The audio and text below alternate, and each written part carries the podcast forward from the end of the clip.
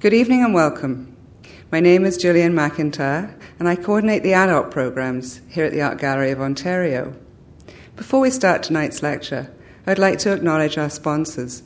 Education programs, including tonight's lecture, are supported by the Catherine Society, women inspired by Catherine the Great. So it's very appropriate for this series of lectures. Tonight's lecture, which is The Luxury Arts as Symbols of Power, is going to be given by Anne Odom. And to introduce her, I would like to bring on our curator of European art, why am I stumbling? Christina Corsiglia, who is co curator of the exhibition upstairs, and herself also an expert in decorative arts.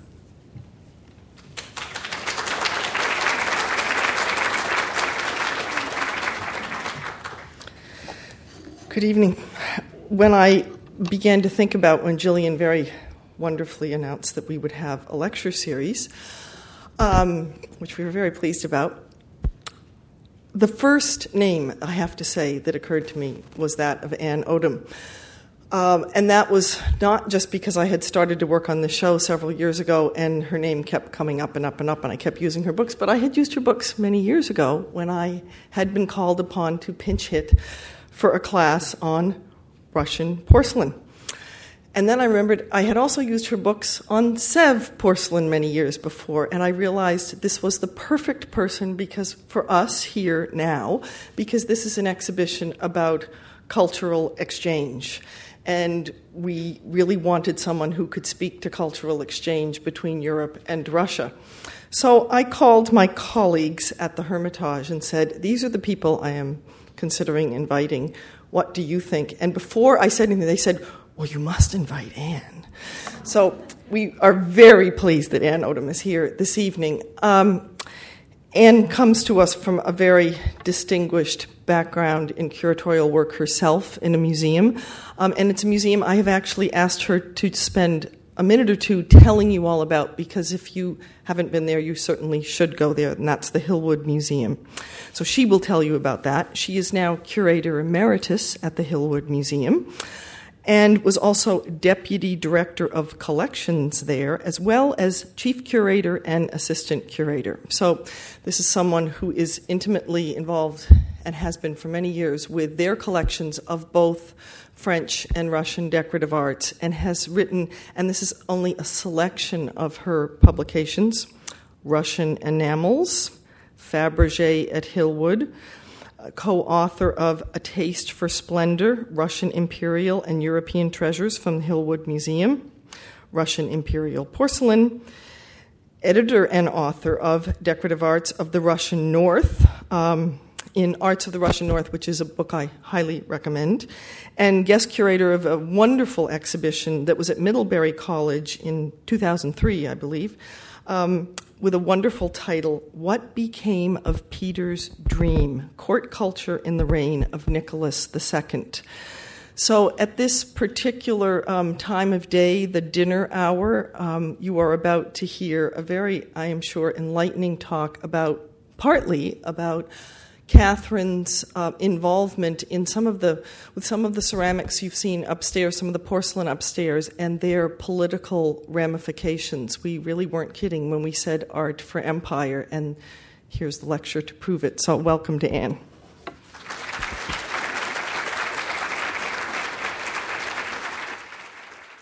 I feel like I should just bow and sit down after that that opening. I don't know, know quite how to proceed. Um, thank you very much. I let me tell you just a little bit about Hillwood. It was is was the Washington residence of Marjorie Merriweather Post, the cereal heiress. It has no connection with the Washington Post, and she first began collecting in the late teens of the 20th century and into the 1920s uh, French uh, furniture, Sèvres porcelain, gold boxes. That was her first love. Then, uh, when she married her third husband, Joseph E. Davies, he became our second ambassador to the Soviet Union. And so they went to Moscow in 1937 38, and she suddenly realized that Russian art was, uh, in the imperial period, was very close to uh, the French art that she loved, and she began collecting and collected uh, for a, the rest of her life. And I mean, she continued to correct, collect French things as well. So that's where our uh, Russian collection comes from. And you'll see a number of things um, that I'll show you this evening uh, from that collection. And I do encourage you to come. So I'd uh, like to begin uh, to, and really to talk about the, these incredible ceremonies um, which it, you can see and you have a feel of in this uh, exhibition. The elaborate ceremonies surrounding coronations, dynastic marriages, state visits, military victories had long been the occasions for rulers to show off their wealth, sophisticated taste, and culture to hundreds of uh, uh, to hundreds of guests who would be in attendance at such occasions. Um, and, and, so uh, architecture, interior design, gardens had to be in the latest style because every time you had these occasions, you wanted word to spread uh, far and wide of how uh, wonderful they uh, were. were. In addition, of course, there were banquets along with processions through triumphal arches, uh, illuminations, fireworks. They all created what one author called the theater of self presentation and they were often coordinated with a theme uh, uh, related, of course, to the event being celebrated. And these two images on the screen, uh, showing on the left the coronation of Archduke Austria, the future Joseph II in Frankfurt, and in, in, 1764, and on the right, a Swedish banquet of 1772, just to give you an idea of how grand these displays were in Europe at the time of Catherine the, uh, Catherine the Great.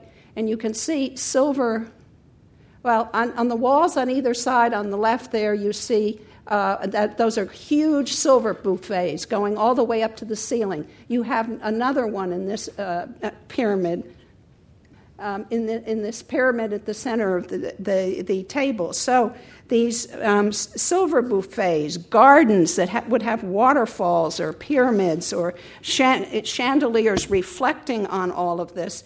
Of course, in the 18th century, the newly discovered white porcelain um, all added to this effect.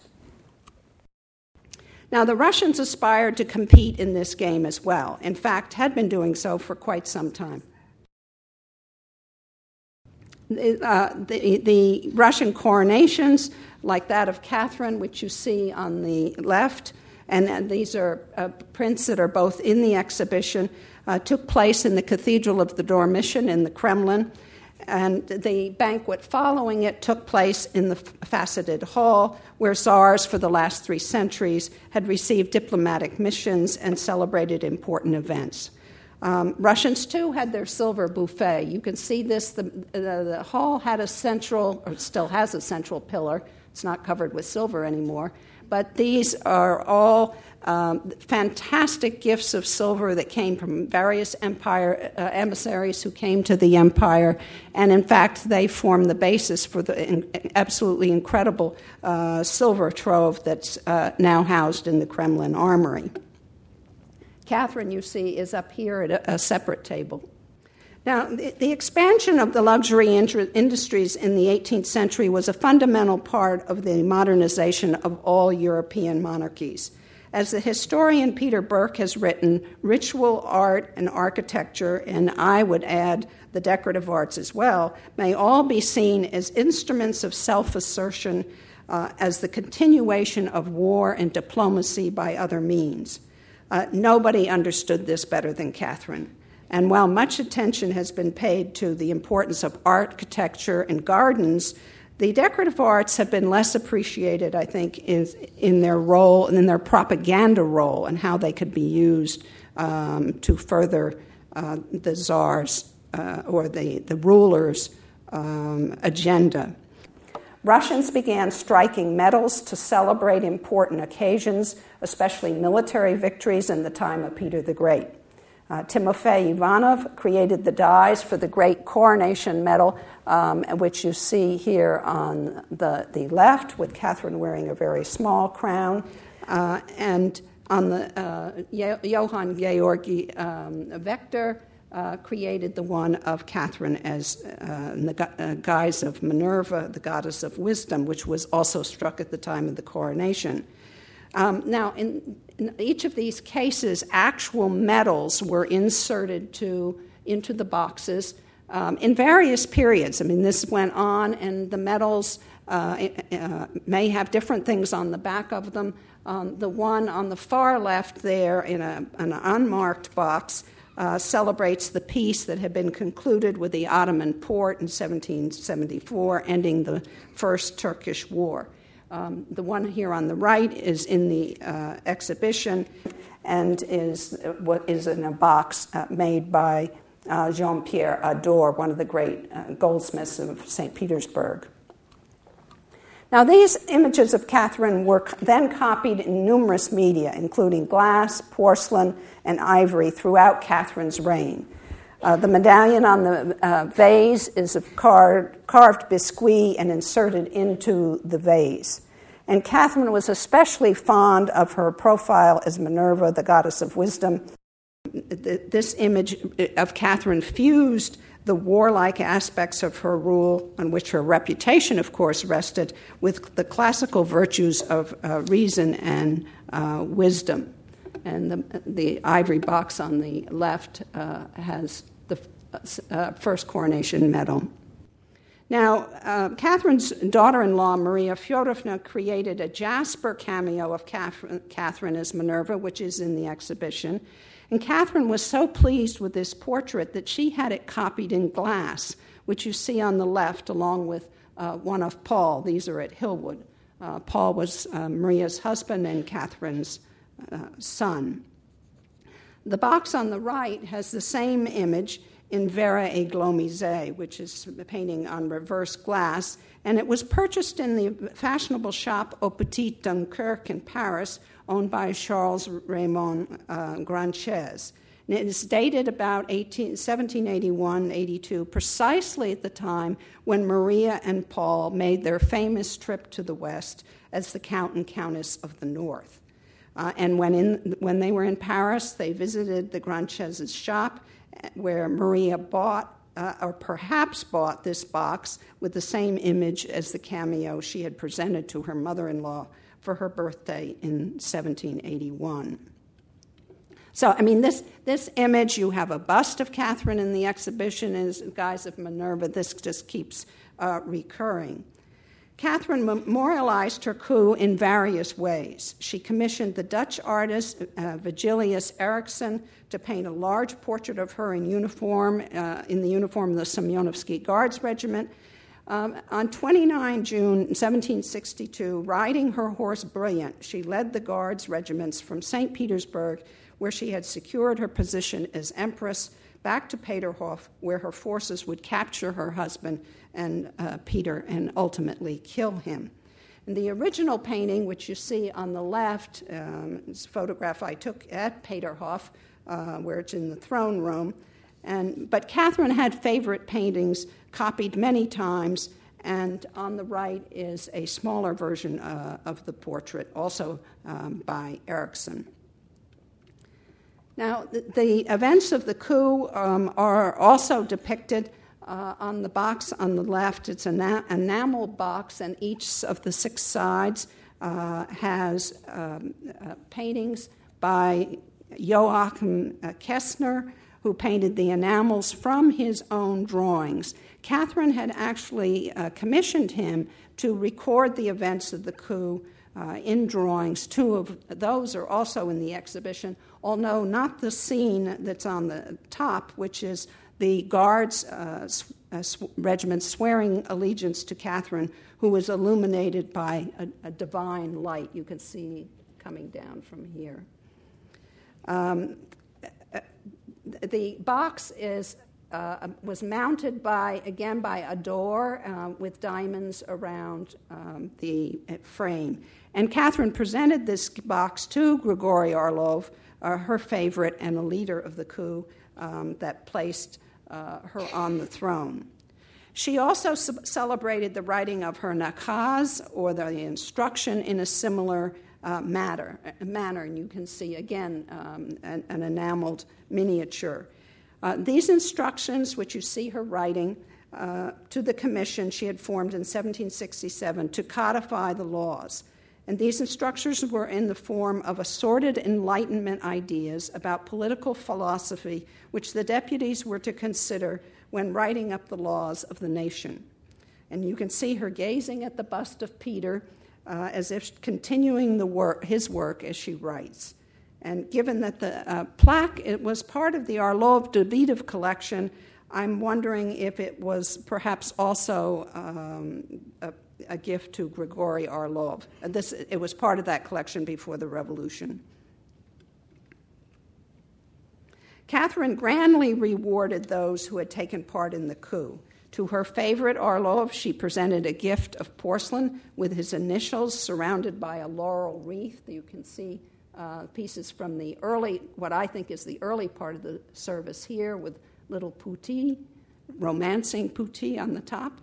Um, and they are surrounded by military banners and uh, a, a, cannon and other uh, military objects. Uh, the d- date for this is usually given as 1765, when she promoted Orlov to chief of ordnance. Uh, stylistically, it appears more likely that the service was commissioned shortly after the coup. And then either Catherine or Orlov himself then commissioned editions which are both uh, uh, different in both form and painting. And these are some of the additions. You see that the um, painting is um, uh, polychrome, for example, instead of, uh, and the, the uh, um, boxes here are much more neoclassical in form than the earlier tea sets. And uh, curiously, cannonballs were used as finials on the lids of the toilet boxes uh, because this was a breakfast and toilet set uh, used for the morning levee, you know, when you lounged around and met with your courtiers and, and had a leisurely morning. Something we don't know how to do anymore. Um, Catherine's largesse to her supporters is absolutely unparalleled. She ordered 21 silver services in the first year of her reign to reward those who had participated in the coup.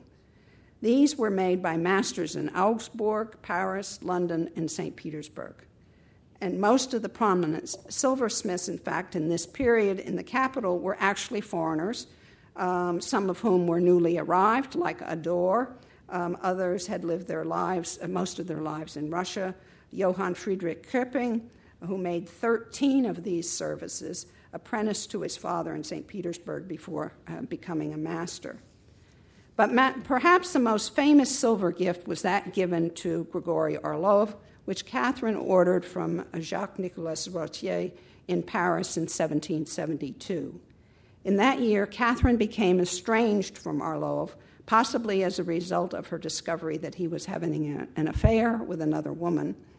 And as part of the settlement of their split arrangement, she gave him this service uh, one actually of two that he received at this time. Uh, and this is the famous Orlov service, uh, which actually she acquired back for the crown, and it was often used uh, in the Winter Palace and uh, traveling into other palaces. Now, although she was not interested in food herself, Catherine understood the propaganda value of ceremonial dining, and she ordered lavish services at both at home and abroad. Um, this was not really a new practice. Um, even Peter, the Empress Anna, and Elizabeth had all commissioned service. Elizabeth, in fact, commissioned the one on the left, uh, which came to be called the Paris Service in 1758 from uh, Francois Thomas, Thomas Germain. But she did not live to uh, see it, uh, but Catherine used it regularly. And an entry in the official j- uh, journal of the Empress's daily activities, one of many, notes that for the Feast of St. George, the table was set, quote, with the Parisian silver, dessert plates with the insignia of the Order of St. George were used. And Catherine even took the Paris service on the road with her so that she would be sure to maintain the splendor of her court wherever she was. Uh, and for this purpose, she also commissioned in Augsburg, London, and Paris in the 1770s and 80s no less than 19 silver services for the various provincial cities in Russia, known, and these were known as the gubernaya or governor's services. And she therefore intended that the governors uh, would all entertain in style, and hopefully she wouldn't have to carry silver services with her.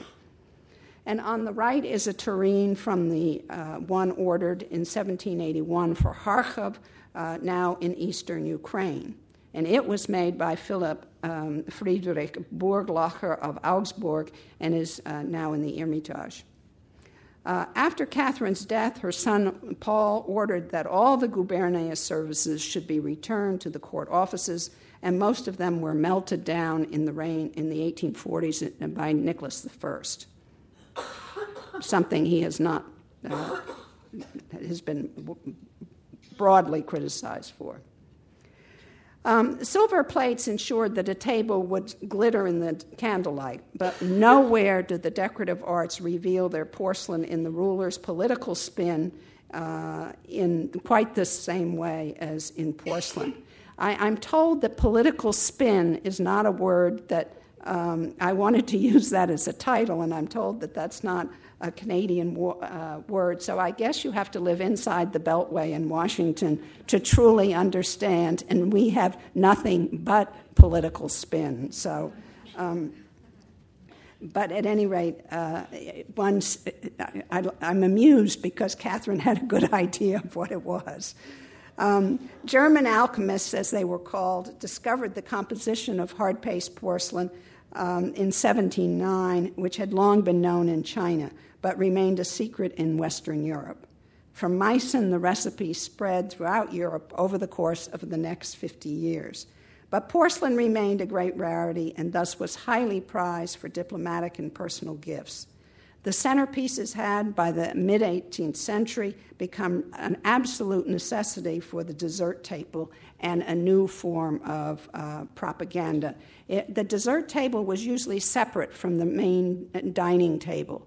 And so that this is where all these great um, centerpieces uh, were displayed. In 1772, Frederick the Great gave Catherine a porcelain dessert service, paying homage to his allies' uh, military and domestic achievements, most particularly her defeat of the Turks in 1770. Uh, made at the Royal Porcelain Manufacturer, KPM, in Berlin, the table decoration features Catherine uh, enthroned at the center, surrounded by Hercules, Mars, and other gods celebrating her victories. Uh, the figure of Catherine in the exhibition, which is the one here on the right, is one of six preliminary models uh, for the final sculpture, which you see on the left, um, which is at the Hermitage, uh, where you see Catherine um, under a, a, canopy, under a baldachin. This is taken right in the case, uh, from the case where it is on uh, view. At the side are additional groups and single figures. A group of pit, uh, prisoners on the left in chains make clear to the viewer what had happened to the luckless Turks.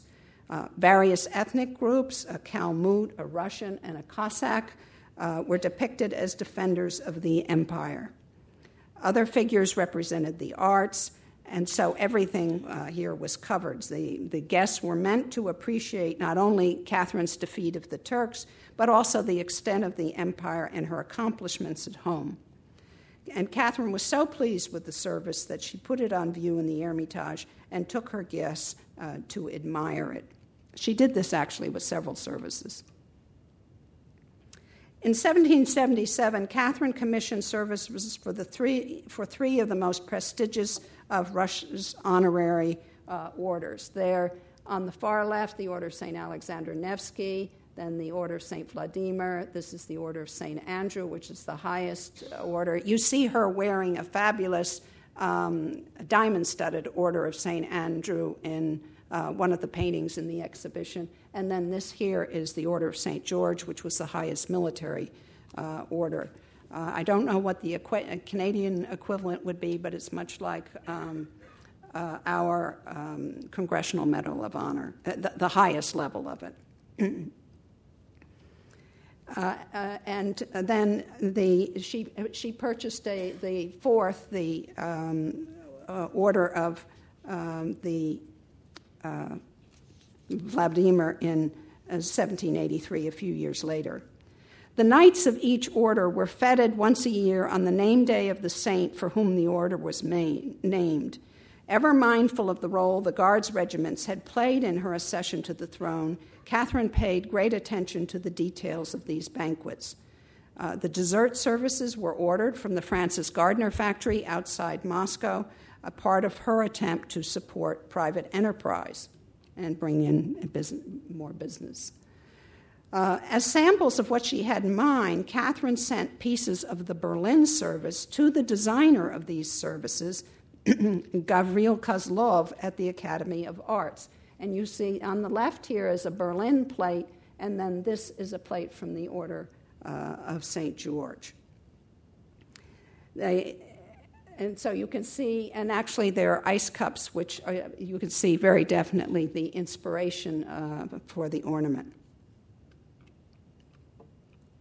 The ethnic figures in the Berlin service also inspired a series of sculptures of the peoples of Russia made at the Imperial Porcelain Factory between 1779 and 1809.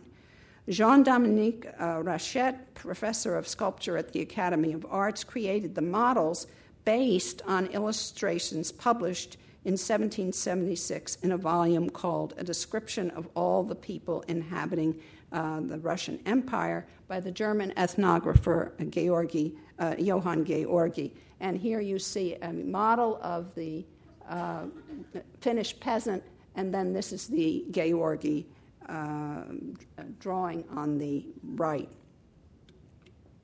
And the same thing here for the man from Kamchatka, and you have an example of the man from Kamchatka in the exhibition. Uh, and Georgi joined numerous exhibition, uh, ex- expeditions to record the dress, language, and customs of these people. Most important, uh, the Rachette series featured more ethnic groups than had been included in the Berlin service, thus, really extending the knowledge of the diversity of Catherine's empire because the Russians were extremely proud of the number, the number of ethnic groups. They felt they had more ethnic groups than any other uh, country. And of course, these expeditions were going out all the time, and Catherine uh, was very interested in what they were finding.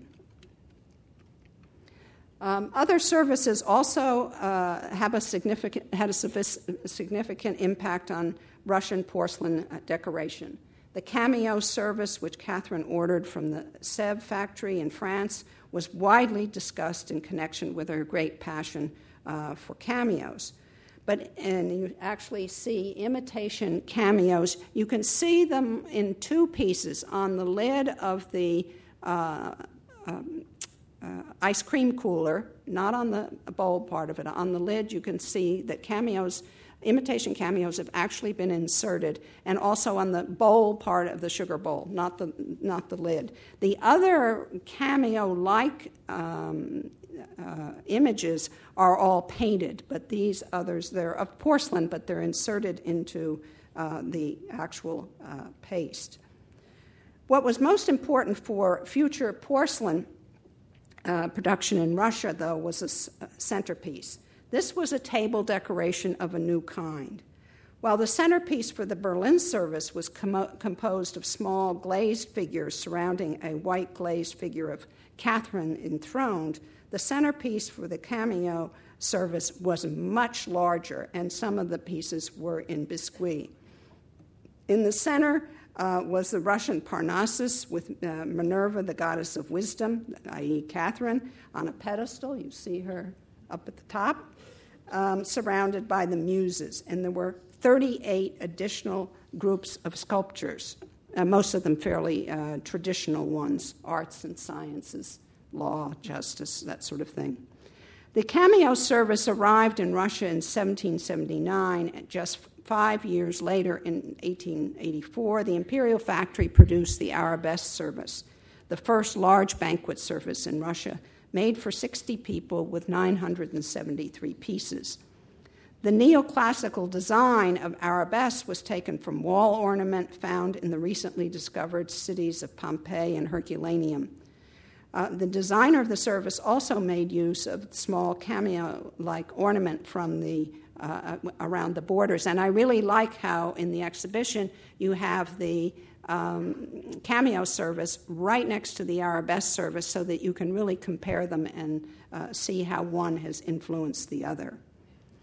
The service, and particularly the centerpiece, was conceived at the highest level with the intention that the service would impress upon Catherine's dinner guests, as well as future generations, her contribution to Russia.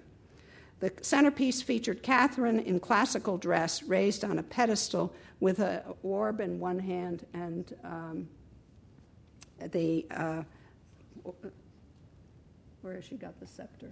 She hasn't got. Uh, the, there, are, there are several versions of this, and I must be uh, have been thinking of another. The, the groups surrounding her are allegorical um, figures representing alternatively military might and a peaceful reign. Uh, in the center is, uh, uh, uh, and I'm speaking of this group on the left, is Crimea under the rule of Catherine, of course, which is peaceful and wonderful. And on, the other, on either side are law and magnanimity. magnanimity. Um, and on the right here is uh, Amph- Amphitrite. Are these in focus? Okay. Um, and she's seated on a dolphin uh, with the full armor of a warrior mounted in, uh, in the bow of a ship. These table decorations were made after uh, models by Rachette and were especially uh, approved by the Academy uh, of Arts. Another group of uh, nine sculptures belonging to the centerpiece is this one of uh, Justice. And Justice is holding in one hand the fasces, a bundle of rods which was carried before the Roman magistrates and became a symbol of authority, and a volume with the Empress's cipher, which makes one suspect it was probably representing her nakaz. Um, it's tempting to think that the sculpture by Rachette of the allegorical group uh, here in the exhibition, um, symbolizing the Treaty of Yassy, ending the Second t- Russian Turkish War in 1792, might have been an addition to the centerpiece of the Arabesque service, although it is somewhat smaller uh, in size. It certainly fits in with the group thematically. And here, Catherine is seated in a boat in the guise of Mother of the Gods, uh, Cybele, and she's holding a plaque with the portrait of Catherine. Here's the plaque with a, uh, a portrait of Catherine, and it, this plaque is on top of one of the Russian coat of arms. And the figure next to her is holding the cornucopia, which is, um, has all the fruits of plenty, um, representing the trade, uh, fruits of the trade in the Black Sea uh, will bring from this uh, victory. And it's very important to point out that the uh, in the 18th century, all of these classical references, which I'm explaining to you and pointing out to you, and, and they're pointed out in the exhibition in the catalog, would have been understood immediately by anybody looking at them. In other words, as you sat down the table, you would understand uh, all of this immediately.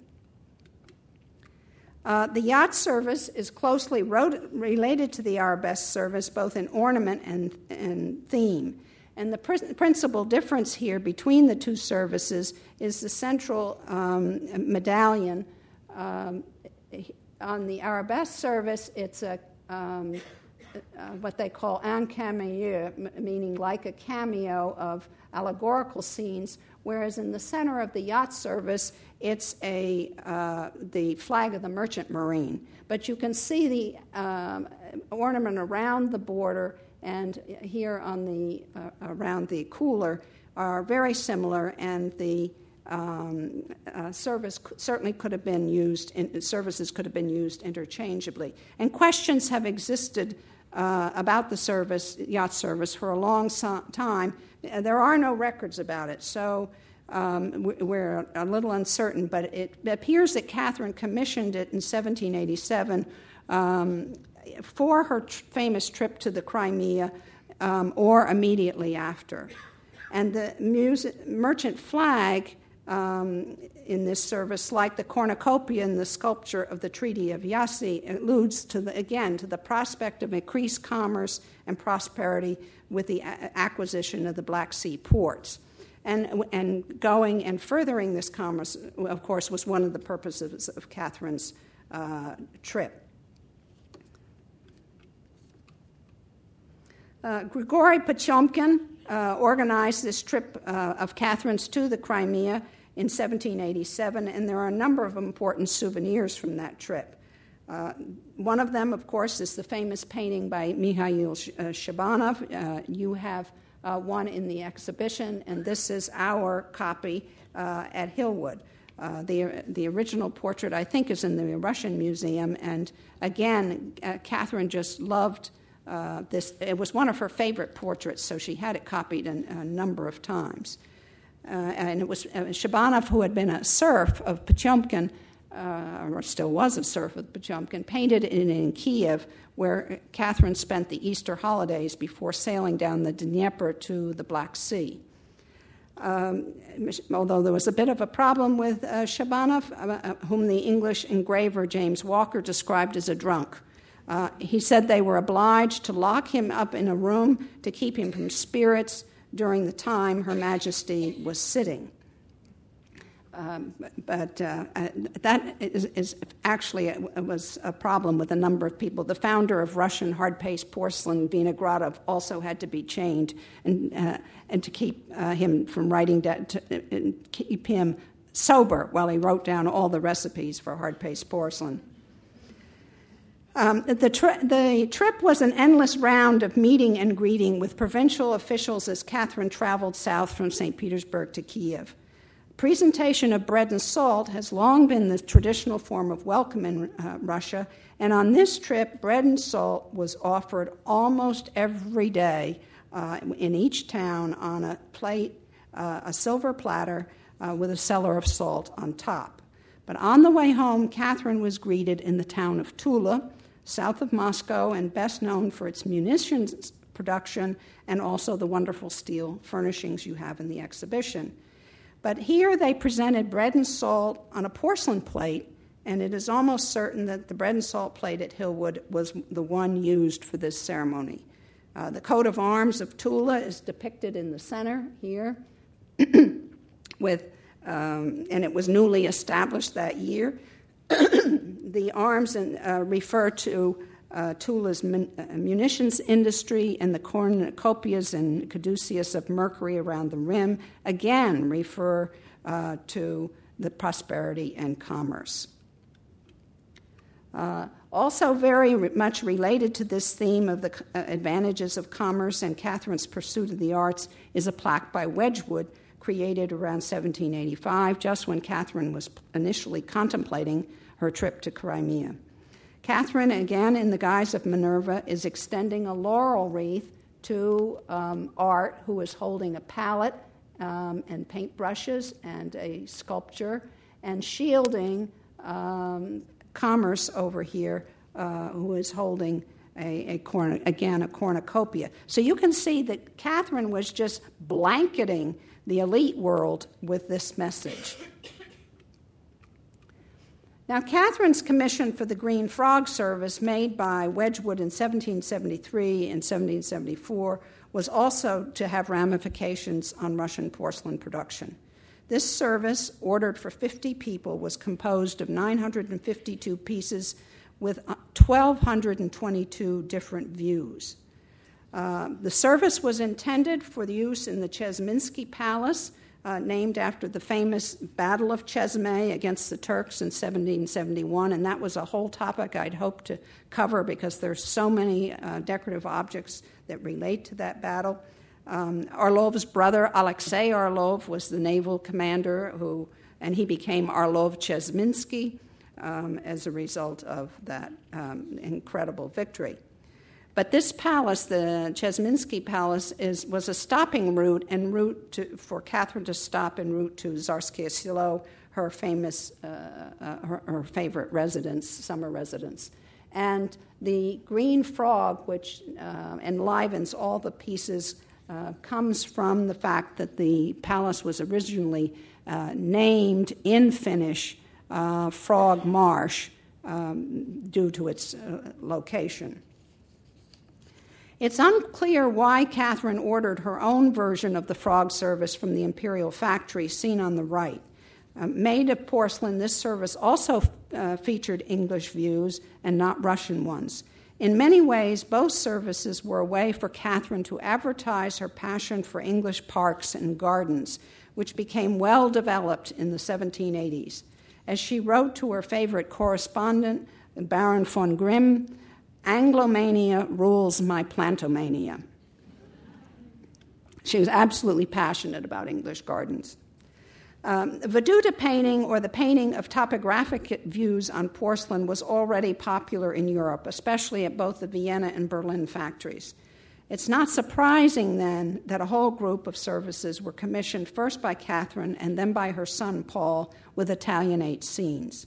Uh, these services speak to the love of ca- classical antiquity and the grand tour, uh, even it wa- if it was, in Catherine's case, a virtual tour. Uh, many Russian grandees were going on the grand tour, including Paul and Maria, uh, who traveled to Italy in 1781. Catherine commissioned the first of these services, known as the Cabinet Service, in 1793 for her chief minister, Count Alexander Bezborodko. And she was clearly pleased enough with the services um, to order two more for, as parts of the dowries for her two oldest granddaughters. This is the cabinet service here. This is the service that was ordered for her oldest granddaughter, Alexandra, who married um, the Archduke of um, uh, Hungary and died, unfortunately, in childbirth. This one was uh, for Maria Pavlovna, who married in the Saxe Weimar family. And then this one, now known today as the um, Württemberg service, was made for um, uh, the, his. Uh, Paul ordered two more. Uh, Catherine ordered two, and then Paul liked them so much that he uh, uh, ordered two as well. And the only differences from these services are the flower decorations that are around the borders. Otherwise, they all have uh, much the same forms and the classical um, uh, Italian scenes of uh, ruins and, and famous monuments uh, inside. Now, what's interesting here is that all the services um, have these scenes, and most Russian uh, sources indicate that the views for the cabinet service were, first of all, only Ro- Roman scenes, but we have some at Hillwood that are uh, from Sicily, uh, and came from engravings by Giuseppe Vasi de Corleone and Giovanni Battista Piranesi.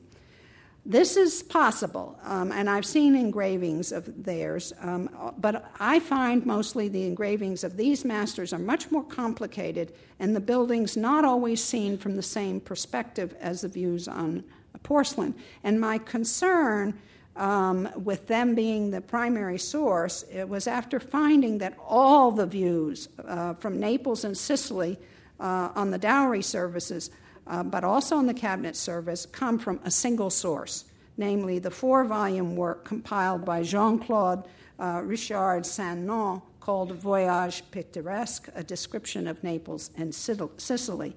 And here you can see what they, what they did, which was so common. This is a view of a lake in the region of Castrogiovanni. And, and all the porcelain pieces have the description of the scene underneath. And so this is um, you see here the tenting scene, all the big mountain landscape has sort of been compressed, and all these people in the hay wagon have just been omitted. Uh, omitted. So you just get this tenting scene. The, the fisherman out here is also admitted, omitted. So they would either take just a part of the uh, scene or compress it together or, and leave parts out. And because many of these miniatures on the plates, they're only this big. I mean, they're ex- extremely small. There was a limited amount you could do. Now, porcelain and silver services aside, um, there, uh, there was nothing like a gold box as a presentation gift, if you had your choice. Uh, fashioned in the French style, these boxes could be of uh, guilloche enamel, which is plain enamel over en- engine turning or uh, machine engraving on the metal underneath. And that, uh, you can't really see it in these slides because they're both dark blue, but do look in the exhibition. Uh, look very close at the enamel boxes, and you will see a pattern underneath, and that is uh, engraved on the gold uh, underneath uh, the enamel.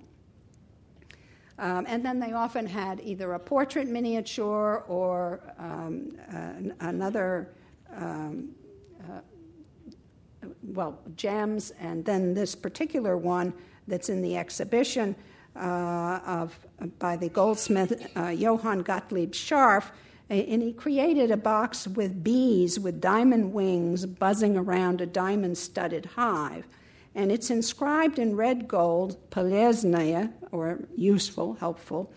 And Catherine considered the bee her emblem, and as Voltaire wrote her, if your emblem is a bee, you have an incredible hive. It is the largest in the world. Uh, and so, I mean, there were messages in these. The same thing is true of this other box uh, at Hillwood by Georg Kunzendorf, um, which is covered with blue enamel and studded with white, six pointed, opaque enamel stars with an enameled portrait, portrait of Zakhar Chernyshev in the center. Uh, the white stars of David, the cross pens, the square and compass, the Bible are all symbols of the Freemasons, uh, which was an international uh, fraternal organization which offered a haven uh, for liberals during the reign of Catherine. And the box is dated 1773, the same year Catherine promoted uh, Chernyshev, who was also a Mason, to be Governor General of White Russia, or Belarus today. uh, probably the most famous of all the goldsmiths, uh, and I've mentioned him before, was Jean Pierre Ador. He created two of the most spectacular works in gold of Catherine's reign. The potpourri on the left, now at the Walters Art Museum um, in Baltimore, was either a gift from Catherine to Orlov or ordered directly by him in 1768. And you see up at the very top these putti, uh, like on the porcelain service, but you see the GGO in Cyrillic, um, his monogram. Uh, and these, um, then these uh, sort of pink monochrome uh, enameled uh, plaques uh, simulating cameos of Flora on one side and Ceres uh, on the other. I, I, should point out that Orlov, um, it could have been ordered by Orlov. The Orlov brothers were great patrons of the uh, uh, uh, of Ador. And one thing I really haven't stressed is although Catherine was patronizing a lot of these people, all the grandees were as well. And so they were following her lead and ordering their own porcelain services. Yusupovs ordered several services from Sèvres. Uh, and so it just goes on uh, and on, which is why you find so many of these extraordinary uh, pieces in Russia in the 18th century. Uh, the vase on the right, also by, um, uh, that also doesn't look like it's in focus. But I, am not a judge here because I'm too close to it, but I can't tell um, is military in its conception, uh, topped as it is with a helmet resting on arrows and a quiver. Uh, winged dragons form the top of the handles, and there are military trophies in uh, blue enamel. Uh, the military trophies here, you have the winged dragons here, and you have this helmet, uh, arrows, and this is a, um, um, a quiver. And, and then again, this uh, monochrome enamel of uh, a Roman military figure, um, and these uh, monochrome plaques seem to have been a feature of Orlov's uh, or Ador's work. Another superb goldsmith of the end of Catherine's reign was Iver Windfeldt Buch. In 1770, Catherine commissioned him to make two liturgical sets one of these sets was intended for the Dormition Cathedral in the Kremlin, and Catherine presented the other one, uh, which included this chalice, to the Trinity Cathedral in the Alexander Nevsky Monastery in St. Petersburg um, on 29 August 1791. Which was the eve of St. Alexander's feast day. Uh, Catherine provided Buch with the gold, the diamonds from the state treasury, and antique stones from her private collection. And it was one of Buch's uh, uh, sort of conceits that he would use. You can only see one stone here, but there are three um, bloodstones on the other three sides. And then, actually, this is a glass piece with two, with two Spanish saints, which you can see when she was they were hardly um, orthodox religious scenes, which would normally uh, you would normally have on a chalice. And this is one thing that's significant of the chalices of this period. They were not following um, traditional iconography on them, so that you could get away with having. Um, well, the Archangel Michael, right here, he was not a figure that normally fe- uh, was featured on uh, Russian chalices. It would be Christ, Mother of God, John the Baptist and the crucifixion on the top, and then uh, scenes from the Passion of Christ uh, on the bottom. Um, and how two Spanish saints got on here is, is something of a, a, mystery. But and, and this chalice was made by um, uh, Boudet, uh, Francois Xavier Boudet, who was um, especially famous for his gold boxes and you can see how he's created the chalice by this incredible uh, filigree wire cage that goes all around the um, gold bowl and also at the bottom. But significant here also is the wheat and the grapes here on the Buch chalice, and then uh, stalks of wheat here on uh, the um, Boudet chalice. Uh, the these are um, completely Western symbols. They were not found in, on chalices before the reign uh, of Catherine. Now, the church, of course, westernized, modernized much more slowly uh, than other organizations, but you can see even in these chalices how uh, westernization had been absorbed um, even by uh, the church. Uh, Catherine's lavish gifts Table services and gold boxes all helped to spread the word that hers was the most luxurious court in Europe. She hoped this perception would ensure that Russia would be considered European and not a barbaric frontier outpost, and that she, an enlightened empress who had brought this uh, was an enlightened empress who had brought this transformation about. Russians were beginning to perceive that their capital city, St. Petersburg, had grown from a cluster of buildings in a swamp to a truly beautiful city. This would be reflected in the de- decade after Catherine's death as views of St. Petersburg, rather than antique Italian villas, began to decorate Russia's porcelain. The porcelain itself is empire in style, indistinguishable from uh, Western models but the painted miniatures increasingly are of Russian subjects. Uh, on the left is the Guriev uh, plate from the Guriev service, which was commissioned by Alexander I in 1809, actually originally called the uh, Russian service, and it had scenes of St. Petersburg on it. These are the Laplanders because there were also um, ethnic uh, groups. Um, which increasingly, and ethnic figurines and use in porcelain would continue throughout the uh, imperial period.